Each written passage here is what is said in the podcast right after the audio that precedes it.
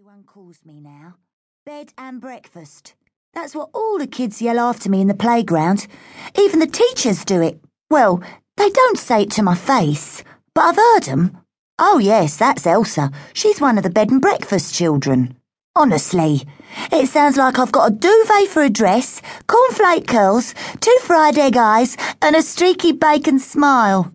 I don't look a bit like that. Well, I hope I don't. I'm Elsa. Do you like my name?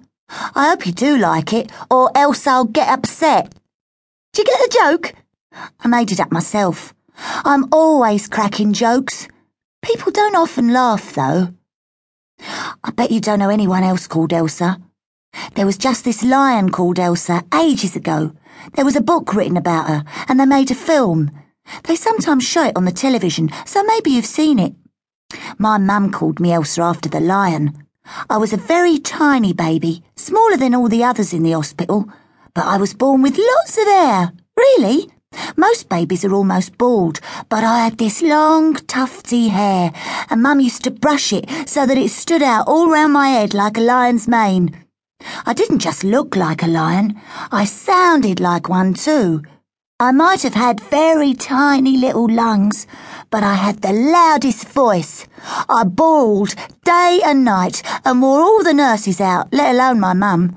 She says she should have left me yelling in my hospital cot and slipped off out of it without me. She was joking. Mum's jokes aren't always funny, though. Not like mine. My very first bed was this little steel cot in the hospital. Not very comfy. No wonder I bawled. I liked it in my own cot at home, though, my second bed. I used to pretend I was a real lion in a cage. I didn't half roar. We've still got my old duck cot. We've lost lots of other things, but we've always carted that around with us. I used to turn it into a playhouse or a car, and once it was even my castle. But then my sister Pippa was born, and I lost a house and a car and a castle, and she gained a bed.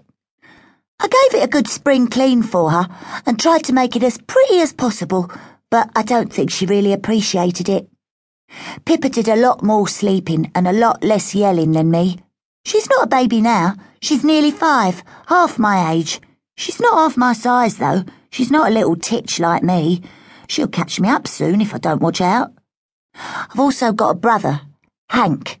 Hank the Hunk. He had the duck cot too. He only fitted it for 5 minutes. I'm tiny and Pippa is tall, but Hank is in...